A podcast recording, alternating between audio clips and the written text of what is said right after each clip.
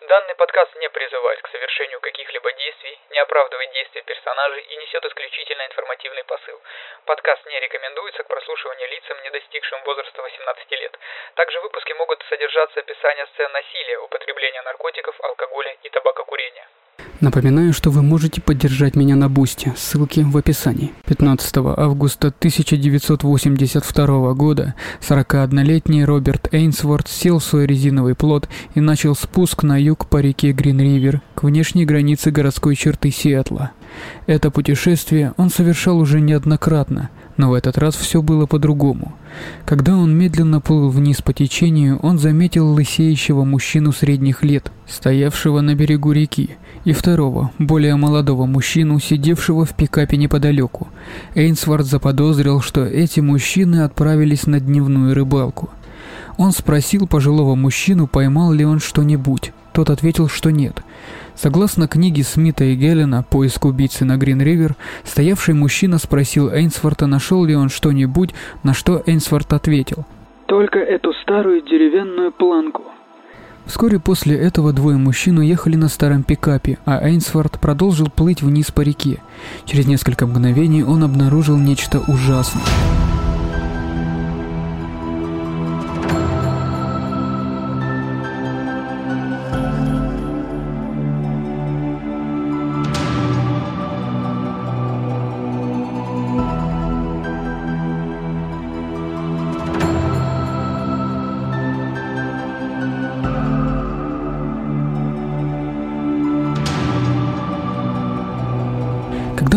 Заглянул в прозрачную воду, его взгляд встретился с пристальными глазами. Лицо молодой чернокожей женщины плавало прямо под поверхностью воды, а ее тело колыхалось под ней вместе с течением.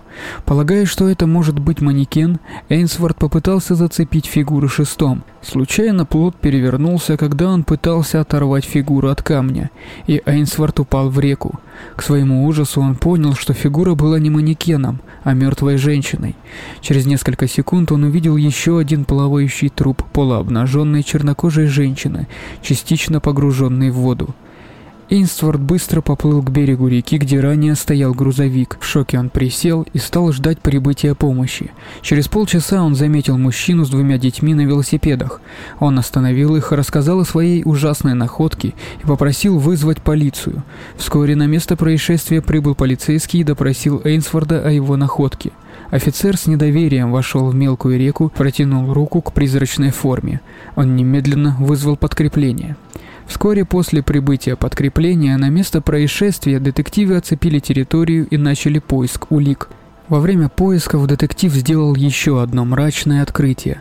Он обнаружил третий труп, частично одетую девушку. В отличие от двух других девушек, это было найдено в травянистой местности, менее чем в 90 метрах от того места, где в воде лежали другие жертвы. Было очевидно, что она умерла от удушья. На шее девочки была завязана пара синих штанов. Также были найдены следы борьбы, так как на руках и ногах у нее были синяки. Позже ее опознали как Опал Милс, 16 лет. Предполагается, что она была убита за 24 часа до обнаружения. После осмотра тел на месте происшествия главный судмедэксперт Дональд Рэй определил, что все три девочки умерли от удушья. У двух девушек, найденных в воде, которых позже опознали как 31-летнюю Марсию Чапман и 17-летнюю Синтию Хинц, во влагалище были обнаружены камни пирамидальной формы, они обе были прижаты камнями к воде. Далее Рэй установил, что Чапман, мать двоих детей, пропавшая двумя неделями ранее, была мертва уже более недели. У нее были заметны поздние признаки разложения. Однако считается, что Хинс пробыла в реке всего несколько дней. Эти три трупа были не единственными найденными в Грин-Ривер в штате Вашингтон. Несколькими днями ранее было обнаружено тело женщины по имени Дебора Боннер. Ее обнаженное тело было найдено на бревне в Грин-Ривер. Она тоже была задушена до смерти. Всего за месяц до этого другая девушка, которую звали Венди Ли Кофилд, была найдена задушенной и плавающей в Грин-Ривер. Более того, за шесть месяцев до обнаружения Кофилд тело ее подруги Леэн Уилкокс было найдено в нескольких милях от реки на пустом участке. Считалось, что убийца с Грин-Ривер убил Уилкокс, но недавно мнение следователей было оспорено. В течение шести месяцев шесть тел были обнаружены в реке или рядом с ней. Полицейские детективы, прибывшие на место происшествия, быстро поняли, что на свободе находится серийный убийца. Они знали, что должны найти и поймать его как можно скорее, пока не исчезли еще женщины. Для расследования убийств в Грин-Ривер была собрана специальная оперативная группа из детективов округа Кинг. По данным газеты The Seattle Times, это была самая большая оперативная группа полиции, собранная после расследования убийств Теда Банди. Майор Ричард Краски, начальник отдела уголовного розыска, и детектив Дэйв Райхерт из отдела по расследованию особо тяжких преступлений округа Кинг возглавляли группу. Они заручились помощью профилировщика серийных убийц из ФБР Джона Дугласа и криминалиста Боба Каппелла, который был известен своими уникальными и успешными подходами к сбору доказательств по делу Теда Банди восьмью годами ранее. Начало расследования было не очень удачным, потому что огромный поток информации захлестнул полицию за относительно короткий промежуток времени. У них просто не было средств для обработки постоянно растущего количества данных и улик, и большая их часть была утеряна, перепутана или вовсе пропущена. Ситуация настолько ухудшилась, что в какой-то момент полиция обратилась за помощью к добровольцам, чтобы те помогли ей в расследовании. В ходе расследования детективы узнали, что многие из убитых девушек знали друг друга и имели схожую историю занятия проституцией. Следователи решили начать поиски убийцы в районе, где, как известно, часто бывали девушки. Они провели сотни интервью со многими проститутками, которые работали на главной улице Сиэтла, простирающейся от южной 139 улицы до южной 272 улицы. Следователи пытались получить информацию о любых подозрительных личностях, с которыми они могли столкнуться. Однако многие девушки не желали говорить из-за откровенного недоверия к полиции. Одна из проституток, работавших на стрипе, подала заявление в полицию, заявив, что изнасиловавший ее мужчина упоминал об убийствах в Грин-Ривер. Вскоре после этого заявления оперативная группа начала поиски нападавшего. 20 августа 1982 года полиция объявила, что задержала его как потенциального подозреваемого в убийствах на Грин-Ривер. Однако они не смогли найти никаких правдоподобных улик, связывающих его с преступлением. В конце концов, концов его отпустили и поиски убийцы возобновились. Были и другие проститутки, подававшие заявления в полицию, которые представляли особый интерес для оперативной группы.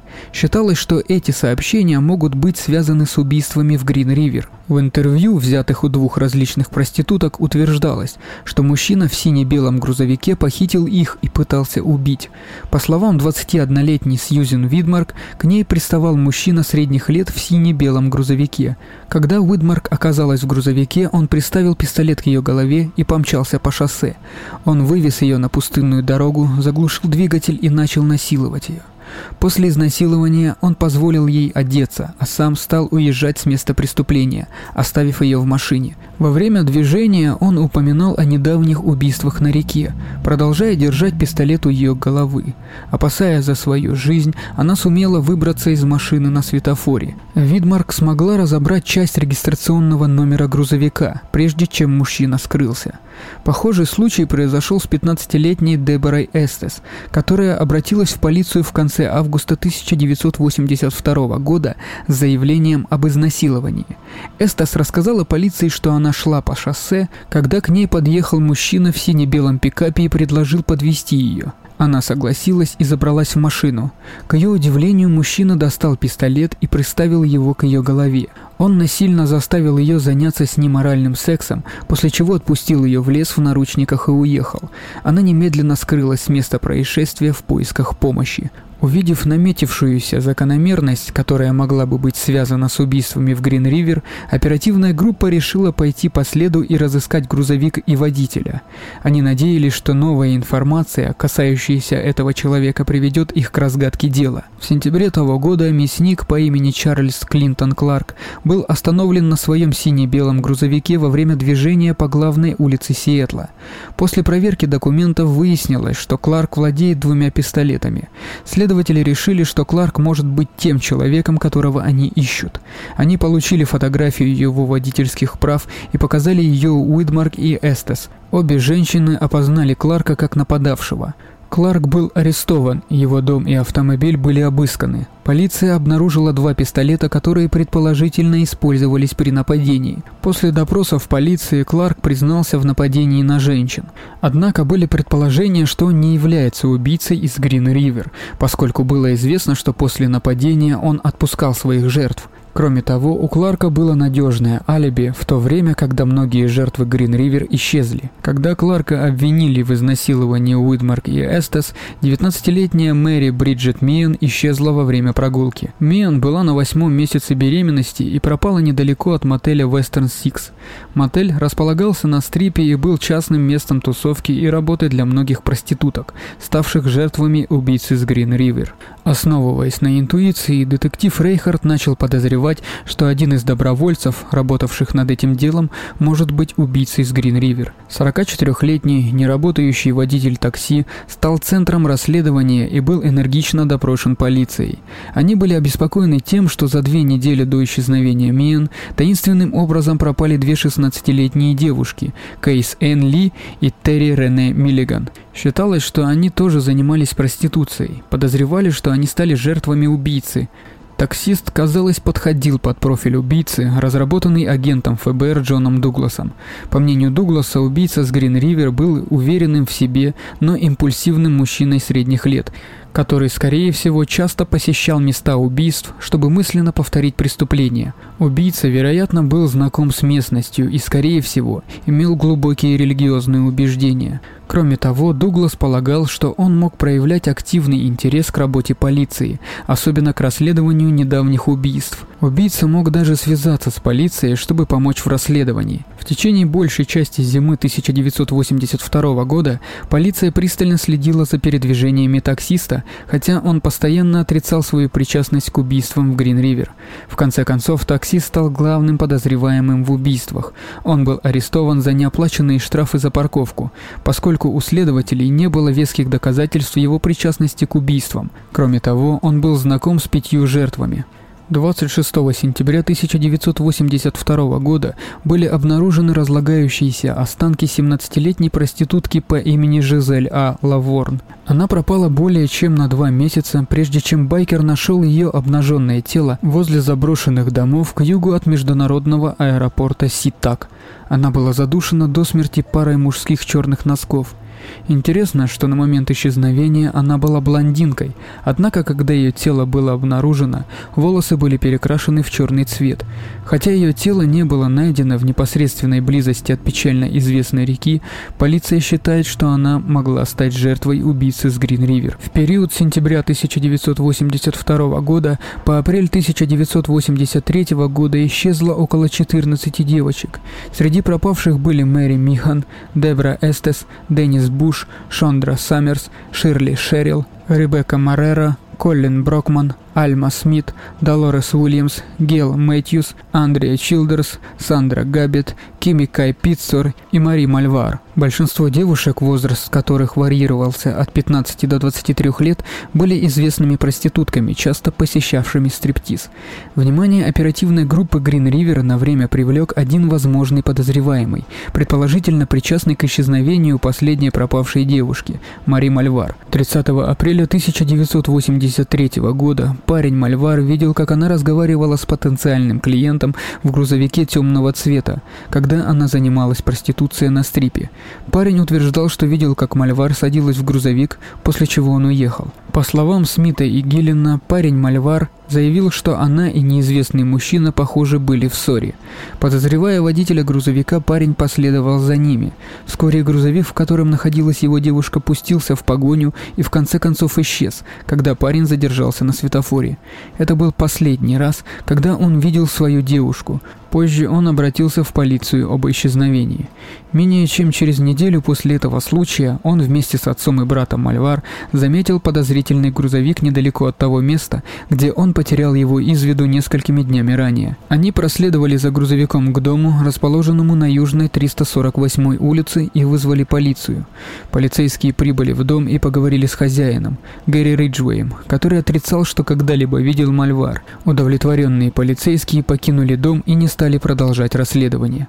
Грузовик, похожий на тот, что принадлежал Риджвею, был также причастен к апрельскому исчезновению молодой проститутки по имени Кими Кай Питцер. Сутенер Питцер увидел, как она садится в темно-зеленый пикап с прицепленным к нему кемпером. Он описал водителя машины как человека с пятнами на лице. Он наблюдал, как эти двое уехали, и больше он Питцер не видел. Позже он сообщил об этом в полицию, но информация об исчезновении Питцер и Мальвар так и не была до конца связана.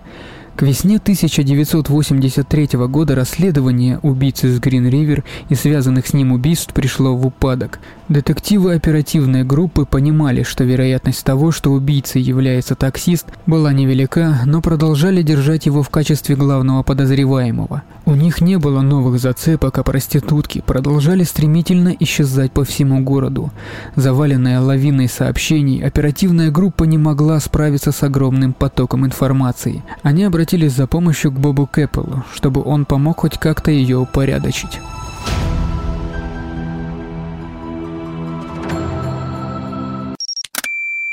Конце апреля Кэппел провел три недели, изучая всю имеющуюся информацию об убийствах, которые, как считается, были приписаны убийце с Грин-Ривер. По завершении анализа он составил отчет для шерифа округа Кинг Верна Томаса. К разочарованию оперативной группы в отчете содержалась жесткая критика проводимого расследования. Как пишет Кэппел в своей книге «Речник», для того, чтобы найти убийцу, необходимо было многое изменить. В его отчете говорилось, что большинство данных, включая улики, файлы и показания свидетелей, связанные с преступлениями, находились в полном беспорядке. В свою очередь, необходимо было провести полную реорганизацию и точную категоризацию всех данных. Затем, когда это было сделано, необходимо было выявить сходство и различия между делами, чтобы найти общие нити, которые могли бы связать убийства с одним или несколькими убийцами. Не было сомнений в том, что успешное и тщательное расследование будет стоить округу гораздо больше времени и денег, чем они полагали ранее. Уже сейчас расследование было самой крупной операцией в истории страны. Сумма денег, необходимая для реализации предложений Кэппела, немного превысила бы предполагаемые 2 миллиона долларов. Однако нужно было что-то делать, чтобы остановить кровавые бесчинства убийцы. 8 мая 1983 года было обнаружено еще одно тело, которое позже было опознано как Кэрол Н. Кристенсен, 21 года. Ее останки были найдены семьей, которые собирали грибы в лесном массиве недалеко от Мейпл-Вэлли.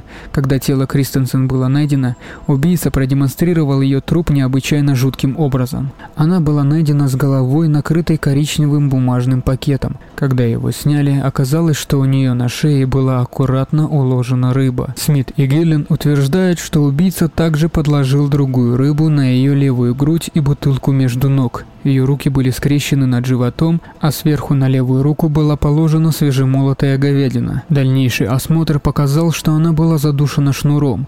Интересно, что у нее также были признаки того, что она когда-то была в воде, хотя река находилась на расстоянии нескольких миль. Оперативная группа предположила, что она стала очередной жертвой убийцы с Грин-Ривер. В течение весны и лета 1983 года исчезли еще девять молодых женщин, многие из них были проститутками. Среди пропавших были Мартина Авторли и Шерил Ли Вимс, 18 лет, Ивона Атош, 19 лет, Кэрри Ройс, 15 лет, Констанс Наон, 21 год, Тамми Лайс, 16 лет, Келли МакГиннес, 18 лет, Тина Томпсон, 22 года, и Эйприл Баттром, 17 лет. Большинство девушек попали в постоянно растущий список возможных убийц. Однако были и те, кто не попал в этот список, потому что их нашли за пределами тех мест, где, как известно, работал убийца с Грин-Ривер.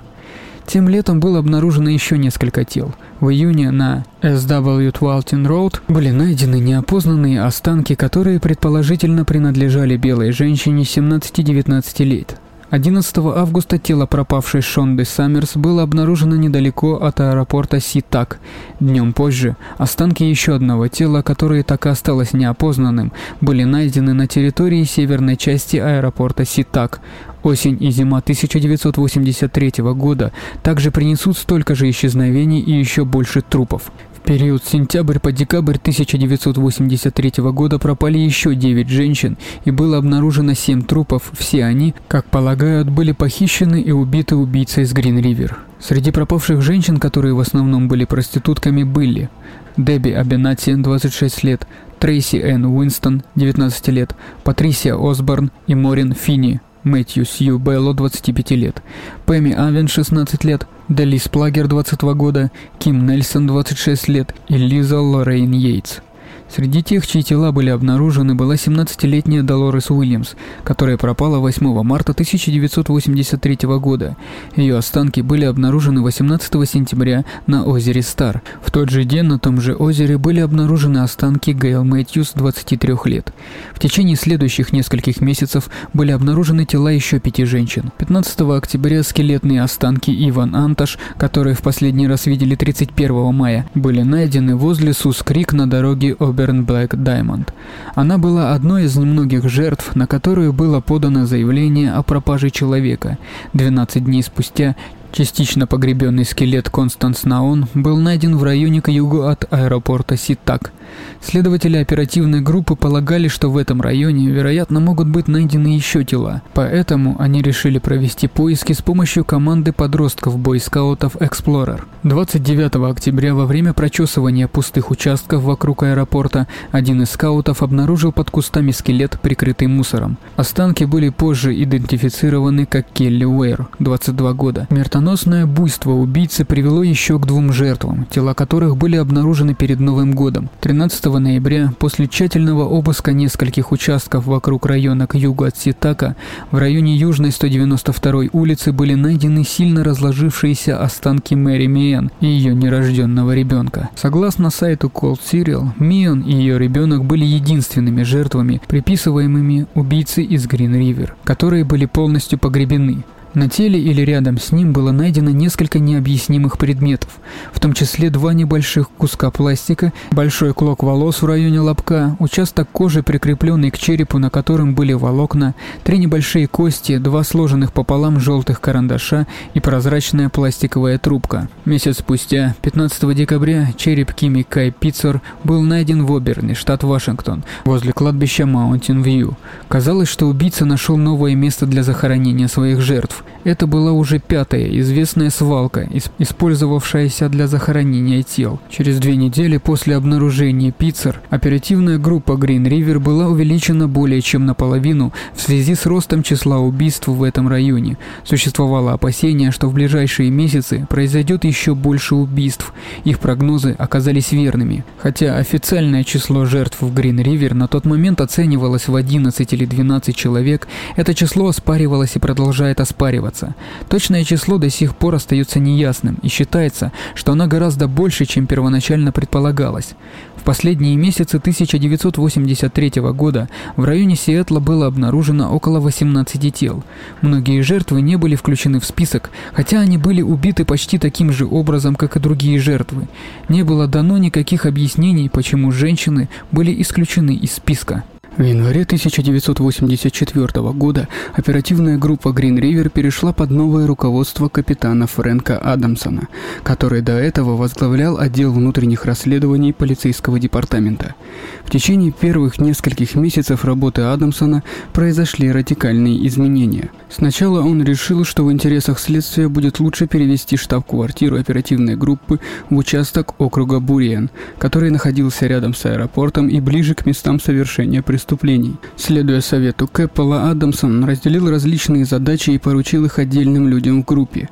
Считалось, что такой метод будет способствовать более тщательной организации, интеграции и сбору огромного количества информации и приведет к более успешным результатам по делу. Смит и Гиллен заявили, что одна команда, состоящая из семи следователей и одного сержанта-руководителя группы, была назначена для работы с жертвами убийцы с Грин-Ривер.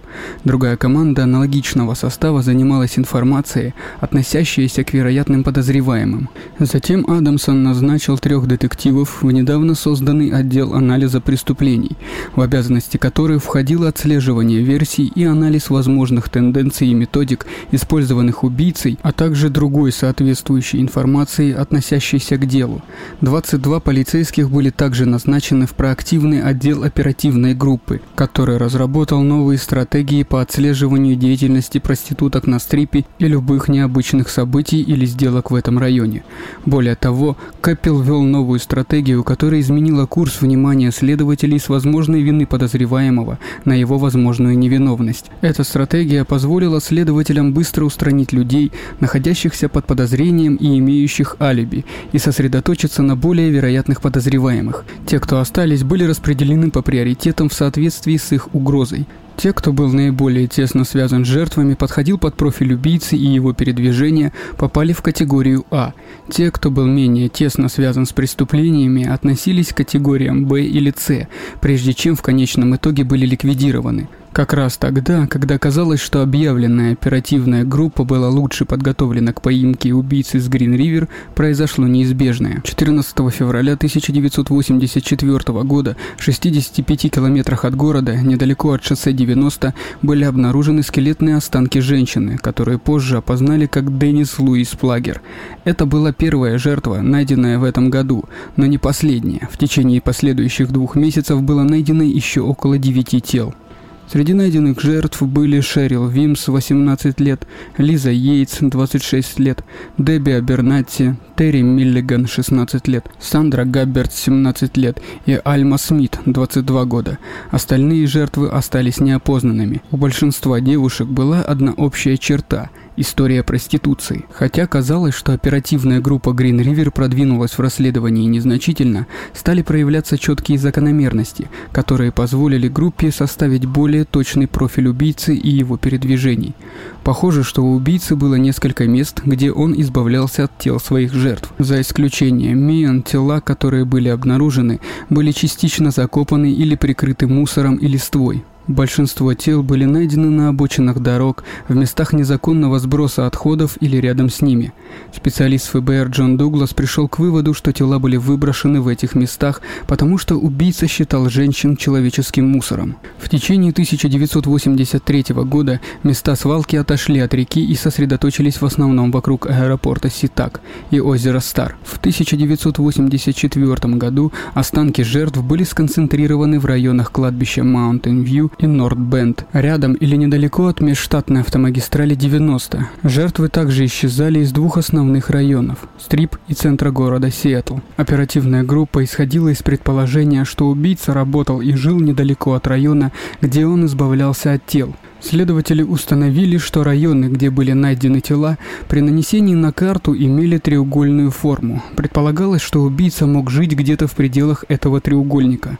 Важное открытие было сделано в апреле, когда были найдены скелетные останки нескольких жертв. Следы обуви, возможно, убийцы были обнаружены, когда следователи убрали щетку, частично скрывающие тела. Изучив отпечатки, следователи выяснили, что они были сделаны мужской обувью 10 или 11 размера. Это это была важная улика, которая могла связать убийцу с его жертвами. В середине апреля сотрудница добровольной оперативной группы и экстрасенс Барбара Кубик Паттерн увидела, что недалеко от шоссе 90 будет найдено тело еще одной женщины.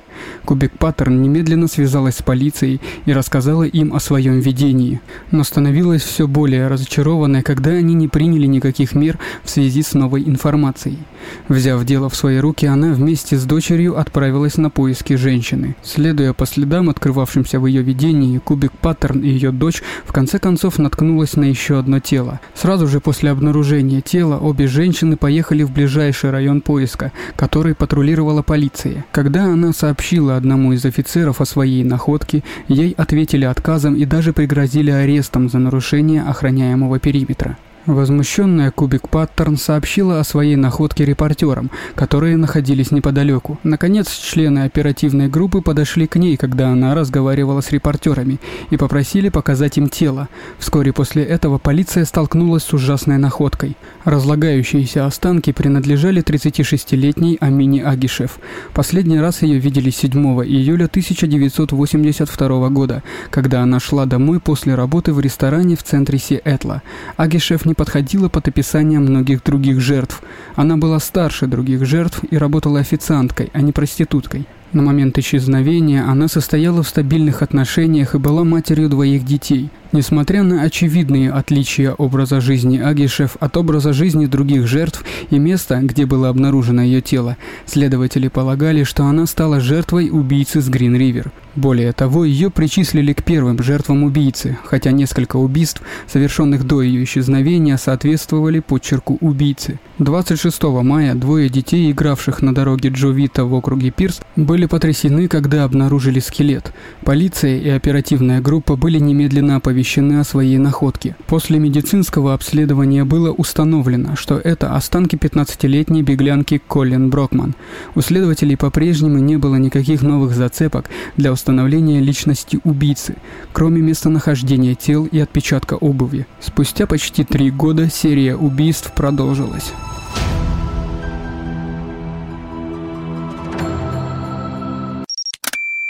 После обнаружения Брокман количество убийств, казалось, пошло на убыль.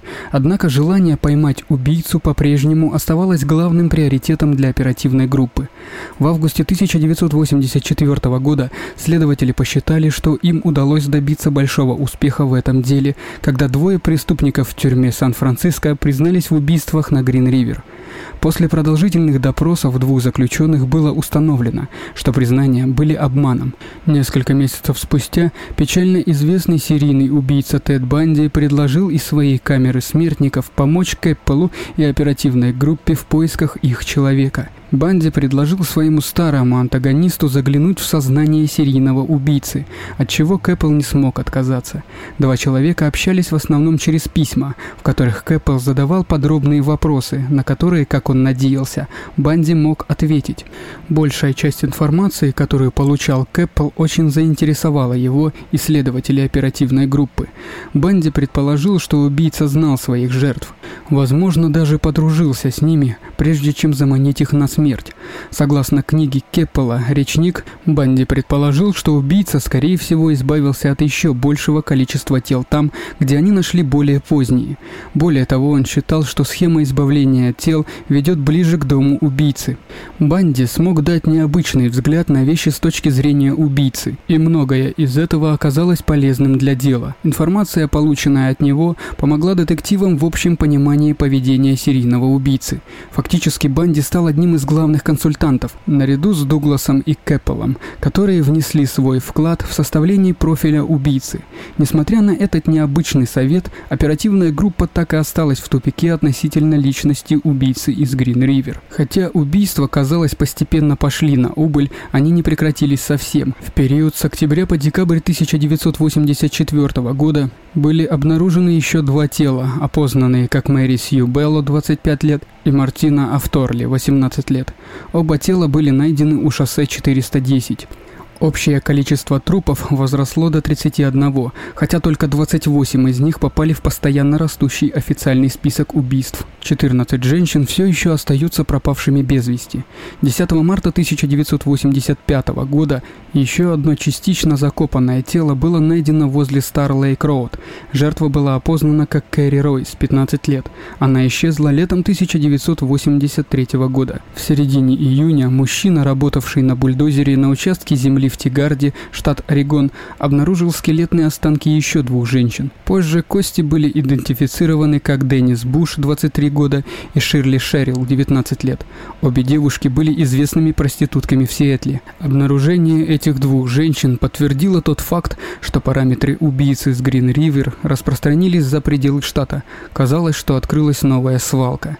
Тем временем профайлер ФБР Джон Дуглас заново проанализировал предыдущий профиль убийцы и пришел к новому выводу. Это были два разных убийцы.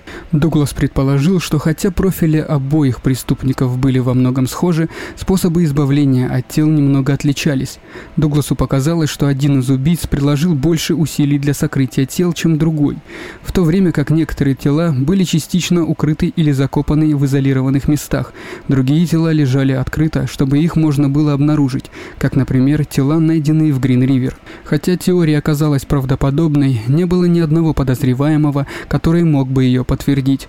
На оперативную группу оказывалось давление за неспособность поймать убийцу или убийц спустя более чем три года. Только зимой были найдены скелетные останки еще трех жертв. Первые были идентифицированы как останки Мэри Уэст. Они были найдены в лесу в парке Сьюарт в Сиэтле. Двое других останков принадлежали Кими Кай Пиццер и еще одной неопознанной белой женщине в возрасте от 14 до 19 лет. Необычным аспектом этой недавней находки было то, что останки Пиццер были обнаружены в двух разных местах. В декабре 1983 года ее череп был обнаружен на кладбище Маунтин Вью, а два года спустя останки ее тела были обнаружены на небольшом расстоянии во враге. Возможно, животное от оттащила череп от тела через некоторое время после смерти, однако никаких доказательств этому не было. Полиция считала, что это дело рук убийцы. Следователи не были уверены в том, что преступник разделил тело между двумя разными местами. Они предположили, что это было сделано, чтобы насмешить полицию и запутать следствие. В феврале 1986 года оперативная группа Green River, казалось, получила передышку, на которую так надеялась. Мужчина, которого следователи называли интересным подозреваемым, был доставлен в полицейский участок и обыскан. Это событие привлекло большое внимание средств массовой информации. Агент ФБР и детектив Джим Дайон из оперативной группы подробно допросили нового подозреваемого. Однако вскоре они поняли, что это не тот человек, которого они искали. Мужчина был отпущен. В это время общественность все больше понимала, что оперативная группа не добилась результатов. К настоящему времени было задержано несколько подозреваемых, и каждый из них оказался непричастным к убийствам. Общественный гнев и страх достигли точки кипения. СМИ называли оперативную группу Green River неудачниками.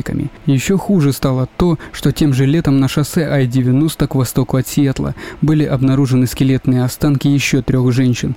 Это были останки 19-летней Морин Финни, 26-летней Финни Ким Нельсон и еще одной неопознанной молодой женщины. Финни была единственной из трех, кого следователи смогли связать с проституцией. Число жертв быстро росло и достигло 40. К концу 1986 года штат сократился на 40%, и Адамсон был переведен на другой проект. Новым руководителем оперативной группы Green River стал капитан Джеймс Помпей. Он немедленно приступил к реорганизации группы и данных, связанных с расследованием. Как раз в то время, когда Помпей начал свою работу, в декабре были обнаружены еще два тела. На этот раз тела были найдены гораздо дальше, чем ожидалось. В районе к северу от Ванкувера Британская Колумбия. И снова казалось, что убийца дразнит следователей. Еще более интригующим было то, что рядом с телами этих двух женщин были разбросаны частичные останки еще нескольких женщин. Несмотря на то, что тела находились на большом расстоянии от остальных, у следователей не было сомнений в том, что это дело рук убийцы из Грин-Ривер. В первые месяцы 1987 года у следователей появился новый подозреваемый в связи с убийствами в Грин-Ривер. Ранее известный полиции, новый подозреваемый был задержан за попытку приставания к полицейскому под прикрытием, выдававшему себя за проститутку в мае 1984 года. Однако его отпустили после того, как он успешно прошел проверку на детекторе лжи. Когда следователи глубже изучили прошлое мужчины, они обнаружили, что он был обвинен в удушении проститутки в 1900 1980 году возле международного аэропорта Ситак. Однако мужчина заявил о самообороне, утверждая, что женщина укусила его и вскоре после этого был освобожден из-под стражи. Один из детективов оперативной группы, Мэтт Хенни, с большим подозрением отнесся к этому подозреваемому и решил еще глубже изучить его историю. Он обнаружил, что в 1982 году полиция уже останавливала и допрашивала этого человека, когда тот находился в своем грузовике с проституткой. Следователь узнал, что проститутка, с которой он был, была одной из женщин, фигурирующих в списке убийц в Грин-Ривер, Келли МcГиннелс. Более того, в 1983 году полиция снова обратилась к этому человеку в связи с похищением жертвы убийства Мари Мальвар. Свидетель бойфренд Мальвар проследил за грузовиком до дома подозреваемого, узнав в нем тот самый, в котором он в последний раз видел свою девушку. Хейни считал, что, возможно, он вышел на убийцу из Грин Ривер. От бывшей жены мужчины Хейни узнал, что тот часто посещал свалки, где было обнаружено множество трупов. Кроме того, несколько проституток утверждали, что видели мужчину, подходящего под описание подозреваемого, который регулярно курсировал по стрипу в 1982-83 годах, Выяснилось, что мужчина проходил мимо стрипа почти ежедневно по дороге на работу. Одной из самых опасных улик стало то, что подозреваемый, работавший маляром на грузовике, отсутствовал или не был на работе во всех случаях исчезновения жертв. Наконец, 8 апреля 1987 года полиция получила ордер и провела обыск в доме мужчины. Согласно газете The Seattle Times, полиция также взяла у подозреваемого образцы с тела, чтобы сравнить их с уликами, полученными от жертв River. Однако доказательств для ареста было недостаточно, и мужчину отпустили из-под стражи. Подозреваемый был опознан как Гэри Риджвей. Через несколько недель после освобождения Риджуэя капитан Помпей умер от обширного сердечного приступа, связанного с несчастным случаем при погружении с аквалангом. Это печальное событие было подхвачено средствами массовой информации и получило сенсационное освещение. Было высказано предположение, что убийца с Грин-Ривер на самом деле был офицером полиции, убившим Помпи, несмотря на то, что не было абсолютно никаких доказательств в пользу этой теории. Одна из газет даже призвала к офицерскому расследованию смерти Помпи. Казалось, что после стольких смертей в городе у людей сдали нервы.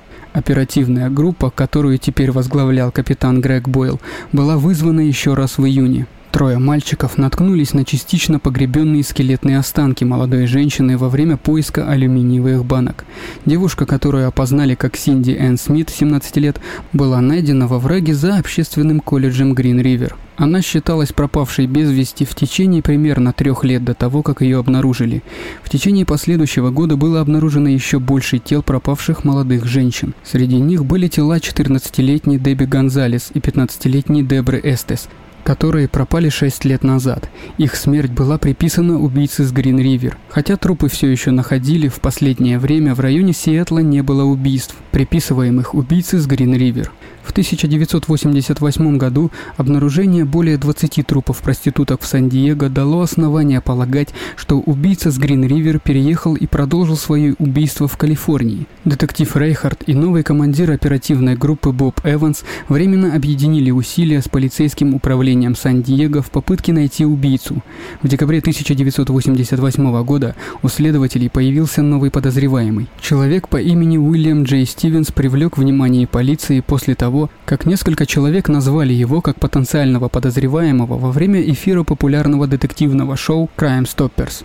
Стивенс был беглецом из тюрьмы. Он 8 лет находился в бегах после двухлетнего пребывания за решеткой за кражу со взломом. В то время, когда его вновь обнаружила полиция, он учился в университете Вашингтона на фармаколога. Когда следователи оперативной группы углубились в прошлое Стивенса, они узнали, что он уже был подозреваемых в убийствах Грин-Ривер. Также стало известно, что Стивенс откровенно презирал проституток и неоднократно говорил об их убийстве. При обыске его дома полиция обнаружила массу огнестрельного оружия, несколько водительских прав, кредитные карты на вымышленные имена и сексуально откровенные фотографии проституток в обнаженном виде. Стивенс был сильно замешан в грабежах и мошенничестве с кредитными картами, которые он использовал использовал, чтобы выжить. Следователи оперативной группы подробно расспрашивали Стивенса об убийствах в Грин-Ривер и обыскивали помещение его дома в течение лета и осени 1989 года. Следователи даже обыскали дом отца Стивенса в поисках улик, связывающих его с каким-либо из убийств. Однако ничего такого найдено не было. Более того, записи по кредитным картам и фотографии, предоставленные братом Стивенса, обеспечили надежное алиби против его причастности к преступлениям. Согласно многочисленным записям и квитанциям, Стивенс путешествовал по стране в летние месяцы 1982 года, когда произошли многие из убийств. В конце концов, со Стивенса была снята вся ответственность за убийство в Грин-Ривер. В октябре 1989 года были найдены еще два скелетных останка молодых женщин. Одна из жертв, опознанная как Андрея Чайлдерс, была найдена на пустыре возле Стар-Лейк и 55-й авеню. Как и у многих других молодых женщин, найденных до нее, причина смерти оставалась неясной из-за состояния разложения. В начале февраля 1990 года череп Деннис Буш был найден в лесу в парке Саутгейт в Туквилле, штат Вашингтон. Другая часть тела Буш была найдена в Орегоне пятью годами ранее. И снова казалось, что убийца намеренно перемещал кости, пытаясь запутать следователей. Оперативная группа начала верить, что убийца их одолел. Моральный дух среди офицеров был на предельно низком уровне. По данным газеты Seattle Times, в июле 1991 года оперативная группа была сокращена до одного следователя по имени Том Дженсен. Спустя 9 лет, примерно 49 жертв и 15 миллионов долларов, оперативная группа так и не поймала убийцу с Грин-Ривер. Расследование стало известно как крупнейшее в стране. Дело оставалось нераскрытым в течение 10 лет.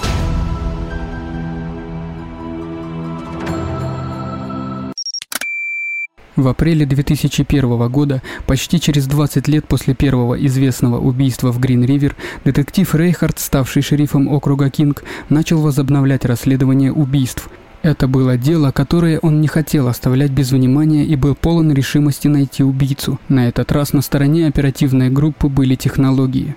Рейхард сформировал новую группу, состоявшую из шести человек, включая экспертов по ДНК и судебно-медицинской экспертизы и несколько детективов. Вскоре группа выросла до более чем 30 человек. Все улики, полученные в ходе экспертизы убийства, были заново изучены, а некоторые судебно-медицинские образцы были отправлены в лаборатории. Первые такие Такие образцы, отправленные в лабораторию, были найдены у трех жертв, убитых в 1982-83 годах – Опал Милс, Марси Чапман и Кэрол Кристенсен. Образцы состояли из спермы, предположительно взятой у убийцы. Они подверглись недавно разработанному методу анализа ДНК и были сравнены с образцами, взятыми у Риджвея в апреле 1987 года. 10 сентября 2001 года Райхард получил из лаборатории известие, которое заставило закоренелого детектива детектива разрыдаться. Было обнаружено совпадение между образцами спермы, взятыми у жертв и Риджвея. 30 ноября Риджвей был перехвачен следователями по дороге домой с работы и арестован по четырем обвинениям в убийстве при отягчающих обстоятельствах. Обвинения касались трех девушек, а также Синтии Хинц, в отношении которой были найдены косвенные улики, связывающие его с ее смертью. Человек, которого следователи искали 20 лет, наконец-то был задержан полицией. На этот раз они его не отпустили.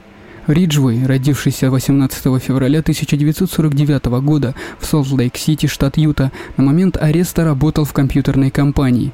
Во время совершения убийств он в течение 30 лет работал маляром грузовиков на заводе по производству Кенвуд в Рейтоне, штат Вашингтон. За это время Риджвей владел многими грузовиками, один из которых представлял особый интерес для следователей. По данным сиэтловского телеканала King 5, черный Ford F-150 1977 года выпуска, принадлежавший подозреваемому, предположительно был связан с некоторыми жертвами. По словам Терри Маккарти из журнала Time, Риджвей обладал необычным сексуальным аппетитом. Три его бывшие жены и несколько старых подружек рассказали журналисту, что он был сексуально ненасытен, требуя секса несколько раз в день. Часто он хотел заниматься сексом в общественных местах или в лесу, даже в тех местах, где были обнаружены некоторые тела. Известно, что Риджвей был одержим проститутками, причем эта одержимость граничила с любовью и ненавистью. Соседи знали, что он постоянно жаловался на этих ночных бабочек, ведущих бизнес в его районе, но в то же время он часто пользовался их услугами. Возможно, его разрывали неконтролируемая похоть и строгие религиозные убеждения.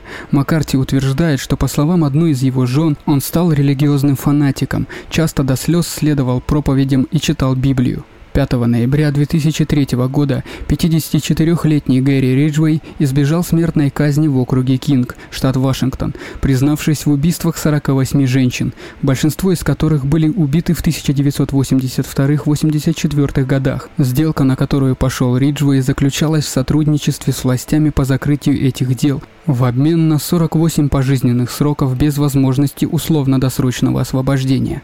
Официальный приговор вынесен в январе 2004 года. Типичный психопат Рейджвей забывал своих жертв, с трудом удерживал их в памяти, никогда не узнавал их имен и списывал их на векарные острые ощущения, никогда не персонифицируя их. Для Риджвея они были брошенными женщинами, одноразовыми. Я убивал некоторых из них на улице.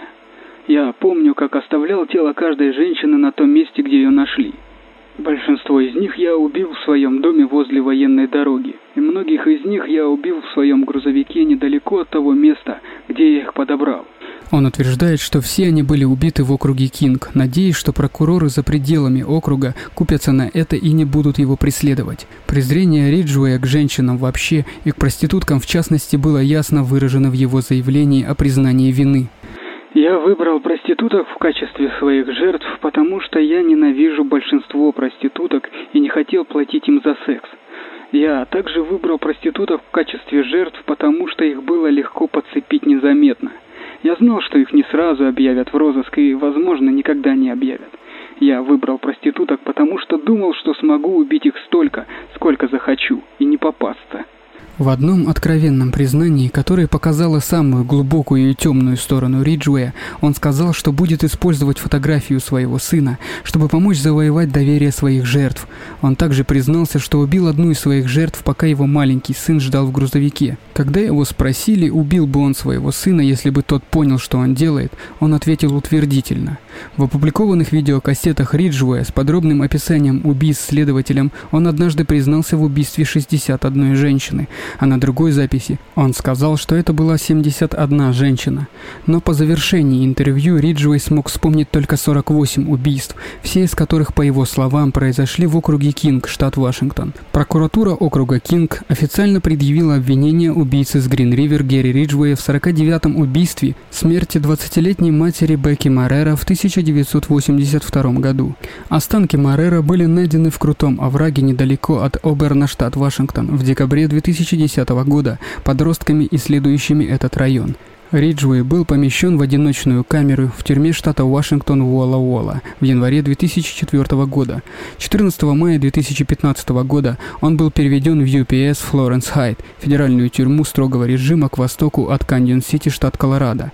В сентябре 2015 года, после общественного протеста и обсуждения с губернатором Джеем Инсли, министр исправительных учреждений Берни Уорнер объявил, что Риджвей будет переведен обратно в Вашингтон, чтобы быть легкодоступным для открытия открытых расследований убийств. Риджуэй был возвращен чартерным самолетом в тюрьму штата Вашингтон Уолла-Уолла 24 октября 2015 года.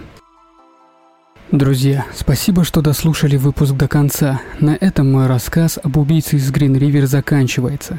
Я попрошу вас распространить данный подкаст, рассказать о нем друзьям и близким. По возможности оцените данный выпуск на вашей платформе.